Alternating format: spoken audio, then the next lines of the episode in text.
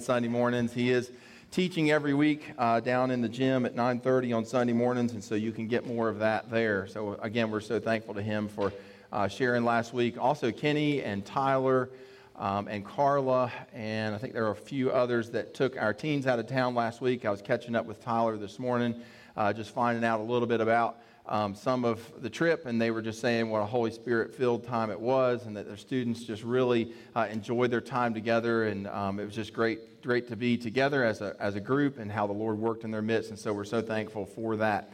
Um, but it's good to be back with you, a little bit more suntan than perhaps I was last week. Um, but anyhow, we'll see. We'll jump back in here. So, we've been in a, a, a series traveling through looking at the life of the great man of God, the Apostle Peter. Um, and we have looked at Peter in the Gospels. We've looked at some of the uh, stories, some of the accounts in the Gospels where Peter factored in prominently. And so now we want to transition to look in the book of Acts. And so we'll see some of where the Apostle Peter factors in uh, prominently in the book of Acts. And so the first of those comes to us from Acts chapter 3. Um, Acts chapter 3 is actually part of a longer narrative that extends all the way through to Acts chapter 5. And we will consider material in 4 and 5 as well today. Uh, but our primary text comes from Acts chapter 3, verses 1 through 8. This is where Peter and John go to the temple. Uh, this is just after Pentecost. Jesus has just uh, ascended back to heaven.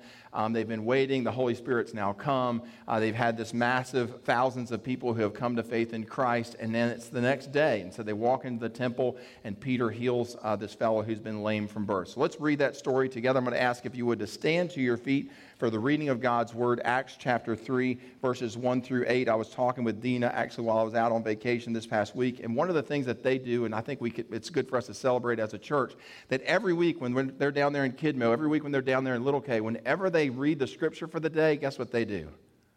They stand to their feet. Isn't it great to know that your kids are being trained to have a reverence and respect uh, for God's word, even at such a young age. We wonder sometimes, why is it that we get up on Sunday morning? Why do we have to drag the kids out of bed? Well, friends, it's for things like that. It's planting those seeds in their heart. Those are markers that they'll carry with them for the rest of their lives. So here we are standing together for God's word. Acts chapter 3, we're going to read verses 1 through 8. Here we go. Now, Peter and John were going up to the temple at the hour of prayer, the ninth hour, and a man lame from birth was being carried, whom they laid daily at the gate of the temple, that is called the Beautiful Gate, to ask alms of those entering the temple. Seeing Peter and John about to go into the temple, he asked to receive alms. And Peter directed his gaze at him, as did John, and said, Look at us. And he fixed his attention on them, expecting to receive something from them. But Peter said, I have no silver and gold, but what I do have I give to you. In the name of Jesus Christ of Nazareth, rise up and walk. And he took him by the right hand and raised him up, and immediately his feet and ankles were made strong. And leaping up, he stood and began to walk and entered the temple with them, walking and leaping and praising God. You may be seated. All right, let's dig into those verses, and then, like I said, we're going to bleed on into verse uh, chapter four and chapter five with a story. So, starting at verse 1, it says, Now Peter and John were going up to the temple at the hour of prayer, the ninth hour. And some of your translations, it may actually say 3 p.m. 3 p.m. would have been the ninth hour. It's nine hours after the middle of their day, which starts at 6 a.m. So, the ninth hour being 3 p.m. Um, and so, at 3 p.m. in the afternoon, in the temple area, they would have had afternoon prayers. And so, that's what's happening here. At 9 o'clock in the morning, they had morning prayers. At 12 or at noon, they had midday prayers. And these are the afternoon prayers um, verse 2. It says, A man lame from birth was being carried, whom they daily. Uh, whom they laid daily at the gate of the temple that is called the beautiful gate. So there's this man who the Bible says was unable to walk since birth. So he's had this some sort of a birth defect, some sort of a handicap uh, that he was born with that did not enable him to be able to walk um, to make a living, to provide for himself. It says that he had some po- folks that would bring him to one of the gates leading inside of the temple complex, and uh, they would lay him there. And this is how this guy provided for himself by begging for money. Verse 2 says that he would ask alms of those entering the temple. Also, here in verse 2, Luke mentions that this man was placed at a specific gate leading into the temple, and it was called the Beautiful Gate. Now, archaeologists are not 100% sure which gate this was. I've got a picture for you here of the temple. Um, this is just kind of a model or mock up of the Jewish temple. Um, and so you can see the, the scope and the scale of what's uh, in view here. And so the Beautiful Gate, perhaps, some archaeologists believe, was the main uh, gate leading inside of the temple itself, the larger complex being outside of there. It's what Jesus Jesus did a lot of his teachings. Um, but anyhow, my point is even though we don't know exactly which of these nine gates it was that went inside the temple, um, you can get a sense of the scale of where Peter and John were teaching. Verse 3, it says, Seeing Peter and John about to go into the temple, the lame man asked to receive alms. So the guy said what he probably had said hundreds of times that very day. He said, Alms alms for the poor. And so, as Peter and John are walking inside the temple, perhaps to make some sort of a sacrifice, they heard this man say these words and they looked over at him, it says in verse, verse 4. And Peter directed his gaze at him, as did John. Um, and so, something about hearing this man say alms, alms for the poor, I'm sure there were plenty of other people that they passed by, but something about this guy grabbed their attention and it, they turned and it says they fixed their gaze upon him. Um, and Peter says, Look at us, verse 5 and he has fixed his attention on them, expecting to receive something from them. So I suppose this guy thought, well, okay, he's going to come over here and he's going to give me money like people do every day. But it says, verse 6, that Peter said, I have no silver or gold, but what I do have, I give to you. In the name of Jesus Christ of Nazareth, rise up and walk. And then we know the rest of the story. The man who is lame from birth gets up, his ankles are strengthened, his muscles and his tendons are straightened. You can imagine that his legs were probably fairly twisted after all of these years. They were probably atrophied after all of these years of not being able to walk. And it says that the man, verse 8, was walking and leaping and praising God. Now let's just take a step back from the, yeah, amen. How about that? Um, let's just walk back. That was my dad, by the way. Um, let's, uh, let's step back and for, for a moment and visualize this. Here is this guy who has been at the temple gate every day, um, every day for all of his life. I don't know if he's in his 20s, his 30s. I don't know how old this fellow is, but every day he's had people that have come and they have laid him down there in order to beg for money to provide for himself. And so the people of the community, the people who are local that come to the temple at those morning prayers, at those midday prayers, at those afternoon prayers frequently, have seen this guy day after day after day. He's a fixture there at the temple. And so now all of a sudden, here's this guy who was walking and leaping and praising God. The Bible says his muscles were strengthened, his tendons were strengthened, his legs were straightened, and he's able to do something that they've never seen him or even thought was possible. They've never seen him do before. And so, naturally, in verse 10, their response is they were filled with wonder and amazement at what had happened. Now, Peter knows a good opportunity when he sees one, and so he addresses the crowd. He turns to the crowd and he says, and this is a massive crowd of people because we're about to learn that literally thousands upon thousands of people make a decision to follow Jesus based on this miracle that they just saw. And so, verse 12 says, And when Peter saw it, he addressed the men, Men of Israel, why do you wonder at this? Why do you stare at us? As though by our own power or our own piety, that is because we're holy men, that we have made this crippled man walk. So, in other words, Peter's saying, We did not do this. I'm not responsible for this happening. John is not the power by which this was able to take place. We have no power to do such a thing. Skip on down to verse 16. He says, You want to know how this happened? You want to know where the power for this came from? Verse 16. It is by faith in Jesus' name that this made or that has made this man strong, whom you see and know. And the faith that is through Jesus has given this man the perfect health in the presence of you all. So Peter uses the attention that was gained from this healing, which was remarkable. Again, a guy who has been there for decades upon decades upon decades, and now here he is, and he's able to walk. He's not just not just like a little bit walking. It says he's walking and leaping and praising God. And so this gets the attention of everyone who is there. But there's more. Skip on down to chapter 4 and verse 1. As they were speaking to the people, the priests and the captain of the temple, the Sadducees, came upon them, verse 3, and they arrested John and Peter and put them in custody, custody until the next day, verse 4. But many of those who heard the word believed, and the number of men, just the men, came to 5,000 plus women and children. So 5,000 people. This is after the day of Pentecost, where several thousand people came to faith in Christ. Now here we are in the temple complex. This miracle happens. People locally who have seen this guy realize that there's some power here that we didn't know existed.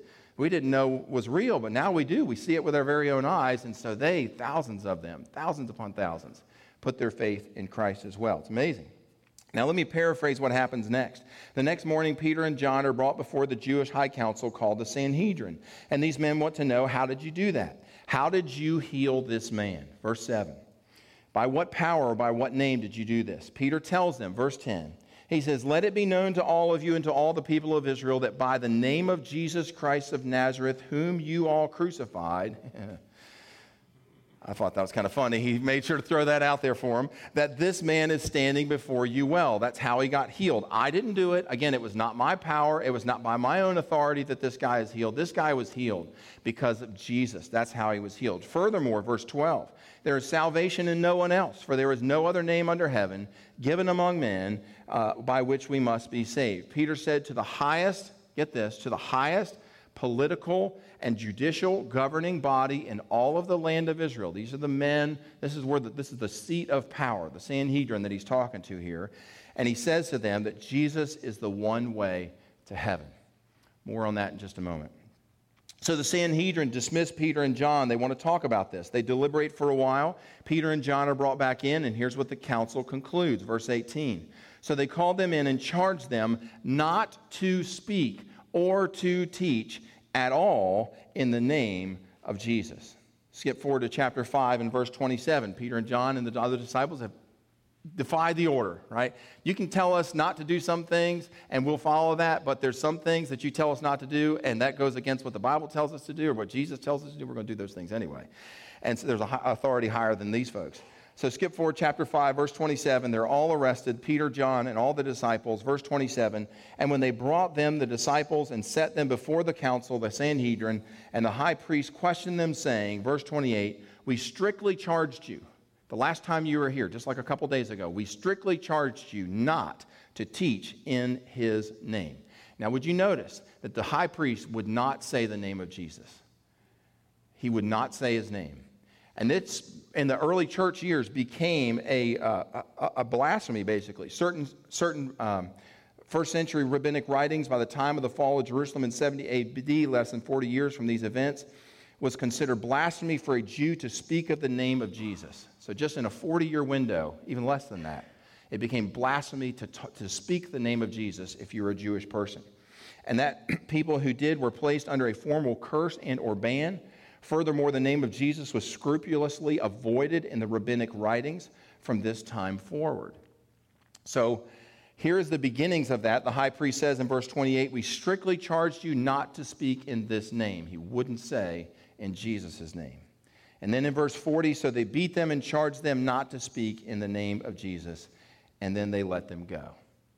So there's these stories in Acts chapters 3, 4, and 5, but these stories are all conjoined. These stories all flow as one narrative, starting with Peter healing this man who was crippled from birth, and he heals him in the name of Jesus. Well, then that gets them a, a hearing in front of the Sanhedrin that say, don't go out and teach, don't go out and speak in this man's name. They go out and do it anyway, again, and so then they're brought before the Sanhedrin a, a second time. They're beaten and flogged because they were willing uh, to speak in the name of Jesus, but again, they're told, don't do any of that. Now, the conclusion, if we were to draw a conclusion out of what the Bible is trying to communicate to us from Acts chapters 3, 4, and 5, is this is that there's power in the name of Jesus. There's power in the name of Jesus. You say, well, Gordon, I mean, so what? So what that there's power in the name of Jesus? What difference does that make to my life? How does that help me where I'm living? day in and day out? Well, that's a great question. Let's see if we can answer that. I got two things for us to consider this morning. The first is number one, that there is power in the name of Jesus to get us into heaven. That's the first difference that this makes to you and I, that there's power in the name of Jesus to get us into heaven. Remember what Peter said to the Sanhedrin in Acts chapter 4 and verse 12. He said, There is salvation in no one else. For there is no other name under heaven, that's where we live, we live under heaven, where, uh, by which we must be saved.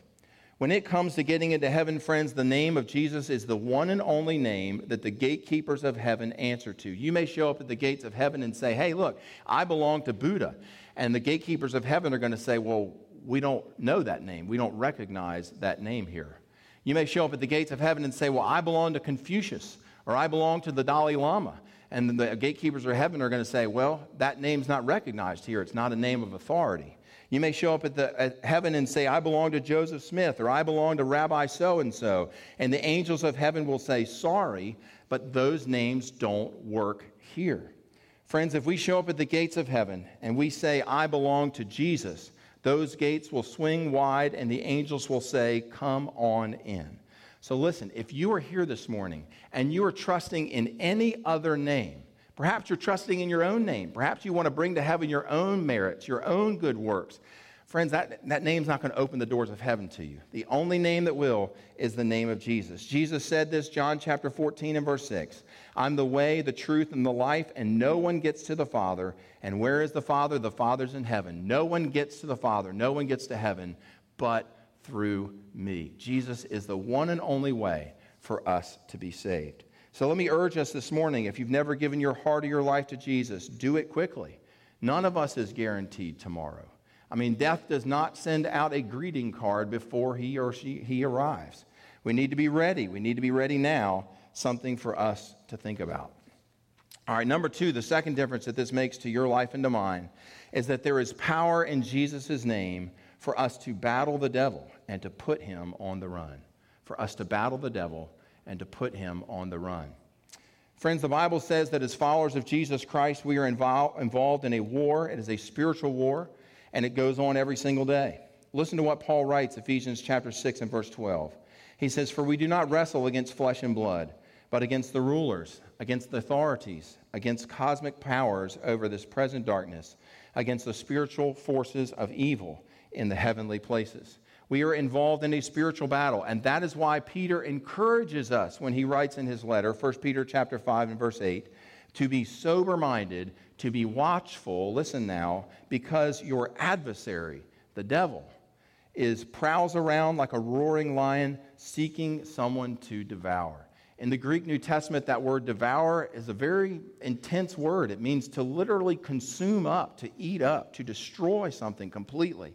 And the Bible teaches us that the devil is, being without a, is, is a being without a single speck of mercy. He has no compassion, and that his goal is to swallow us up. His goal is to consume your children, his goal is to consume your grandchildren. That is his intent to consume you and your friends and to grind us to smithereens. That's what the devil is trying to do. He is not your friend. Sometimes we think, well, maybe I can go play in the sandbox of the devil for a little while. Friends, that's, that's, not, that's just wishful thinking, is all that is. Listen, the devil's end game is to destroy our lives, and he will laugh and he will enjoy it the whole time he's doing it. And that's why the Bible says, James chapter 4 and verse 7, to resist the devil. You say, Gordon, how am I going to do that? I mean, I, I, know that the devil's a powerful being. Uh, how am I going to resist someone who's so powerful? Isn't he one of God's angels? Isn't he one of God's most powerful angels? Yes, he is. So, how am I going to resist someone who is so powerful? I mean, I'm just a human being here. Well, I'm glad that you asked. If you read through Ephesians chapter 6, you'll notice that God gives us a whole lot of defensive armor when it comes to fighting the devil and that God gives us Scripture, and we can quote Scripture as an offensive weapon when doing battle with the devil. But in addition to these, the Bible also informs us that we can battle the devil using the powerful name of Jesus. Look, take a look at Luke chapter 10. Here's a for instance of this. The disciples are sent out by Jesus to share the gospel. They come back with an amazing report, Luke chapter 10 and verse 17. The 72 returned with joy, saying, Lord, even the demons are subject to us. So something's new here. How is it that they're subject to us? Because we preached in your name. They were subject to the disciples because the disciples used Peter's name? No. They were subject to the disciples because they used John's name? No, there was no power in those names. They were subject to the disciples because they spoke in the name of Jesus, and the demons had to flee. They had to submit to that. And in Acts chapter 16, when the Apostle Paul was in Philippi, remember he had this young girl following him around who had, who had had a demon. And Paul turned to her and he said to her, or he said to the demon, Acts chapter 16 and verse 18, I command you in the name of Jesus Christ to come out of her. And it came out of her, it says, that very hour. So when the Bible says to resist the devil, how do we do it? Friends, we do it by invoking the name of Jesus because Jesus' name is the most powerful name. Before we go on, I'm going to talk some more about resisting the devil, but I want to give us a little bit of a con- help us with a concept of how and when this transition took place. Because things were a lot different before Jesus came to the earth.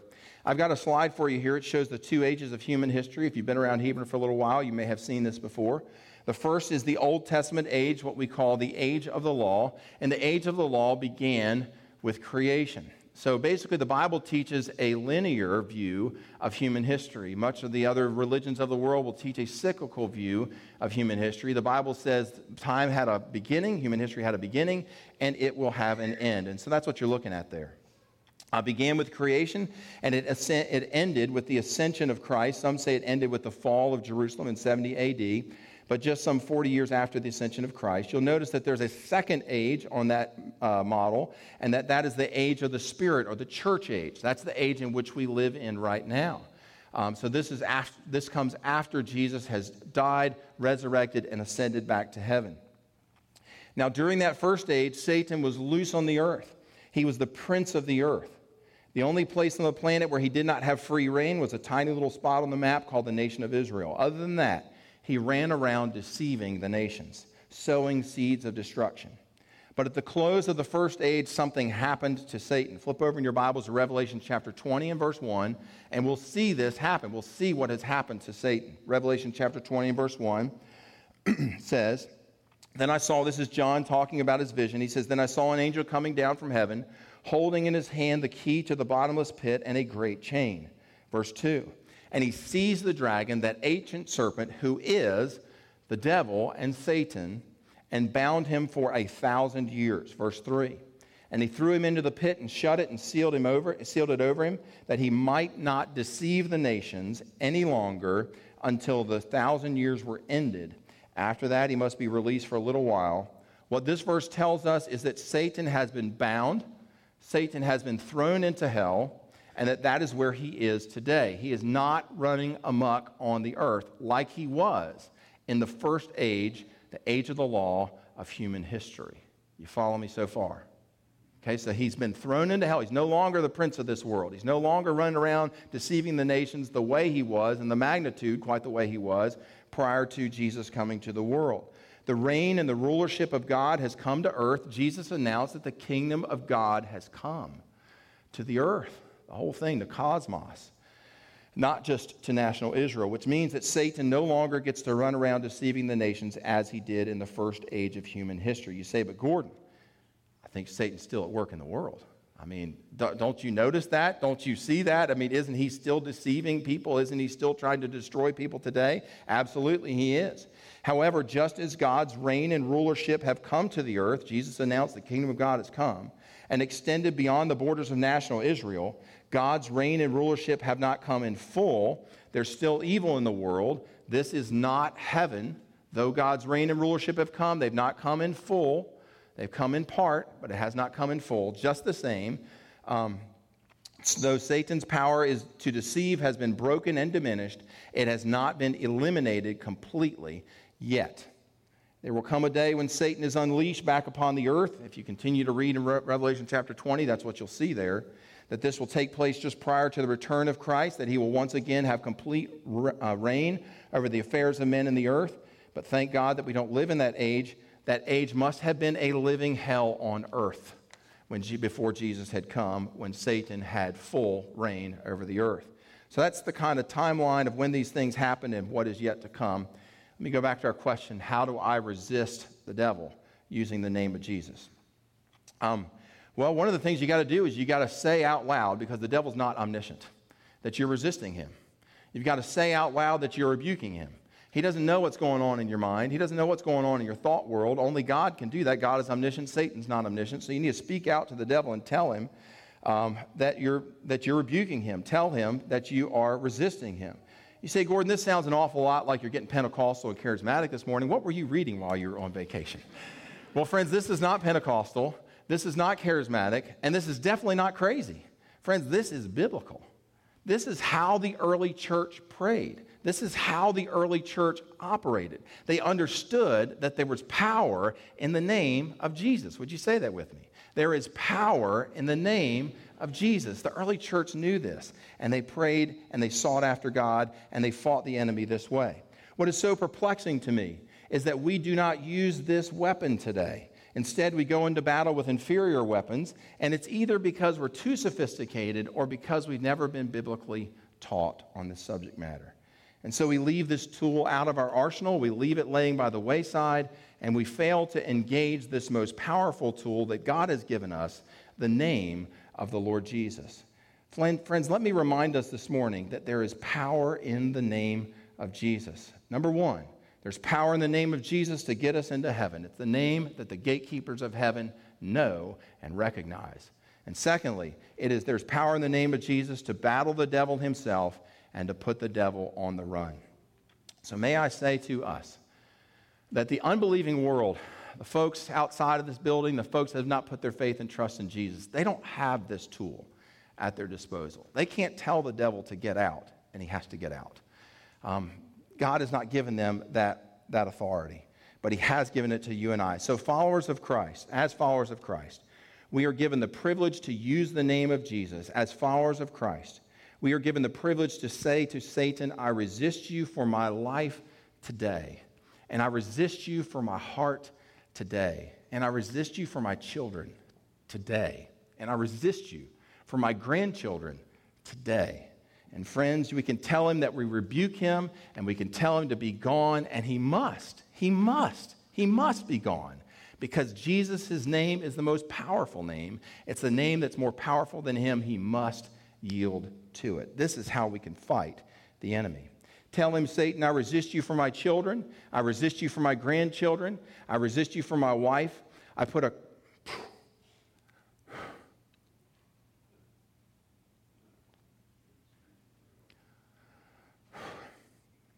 Guys, this is a, you know, one of the roles that God has given. I'm sorry, you know, I've been out of town for a week, I guess. I don't know. One of the, one of the roles that God has given us as men is to protect our families. You know, we try to th- we tend to think of you know, physically arming ourselves, and do that if you want. Certainly nothing wrong with that. But beyond just physically arming ourselves, it's protecting what comes into our home protecting what our children see, it's protecting our families from the attacks of a very real and determined enemy. And so, placing a covering of mercy over our families, on our way to work, praying, God, protect my children today. Satan, I rebuke you from against my children today. I rebuke you in the name of Jesus over my grandchildren today. I rebuke you in my home today, in your presence in my home today. And so I beseech you, men, to pray that kind of a covering of protection over your children, over your wife, over your home. Pray it on your way to work. Pray it on your way to home from work. Pray it in the evening. Pray it in the morning. Tell the enemy, I resist you in the name of Jesus for my family. Church, tell the enemy, I resist you, Satan, in the name of Jesus for this church. I resist you, Satan, in the name of Jesus for the elders of this church and for their unity. Satan, I rebuke you in the name of Jesus for the people of this church. This church belongs to Jesus. I resist you, Satan, for my finances. I resist you, Satan, for my job. Wherever he is loose, we need to resist him. We need to rebuke him. If he is loose in your office, resist him. And some of you are like, he has been loose in my office for a long time now. And I need to rebuke him. I need to resist him. We need to get him out of there so that we can begin having conversations with people. I resist you, Satan, for my family members and for my coworkers and for my friends who are blinded to the truth of the gospel. Their hearts are just hardened, and Satan is hardening that. And we need to rebuke Satan and get him out of there so that their heart can begin to soften, so they can begin to hear the truth of the gospel. Friends, when we pray like that, Satan must yield. Remember, we're praying in the most powerful name.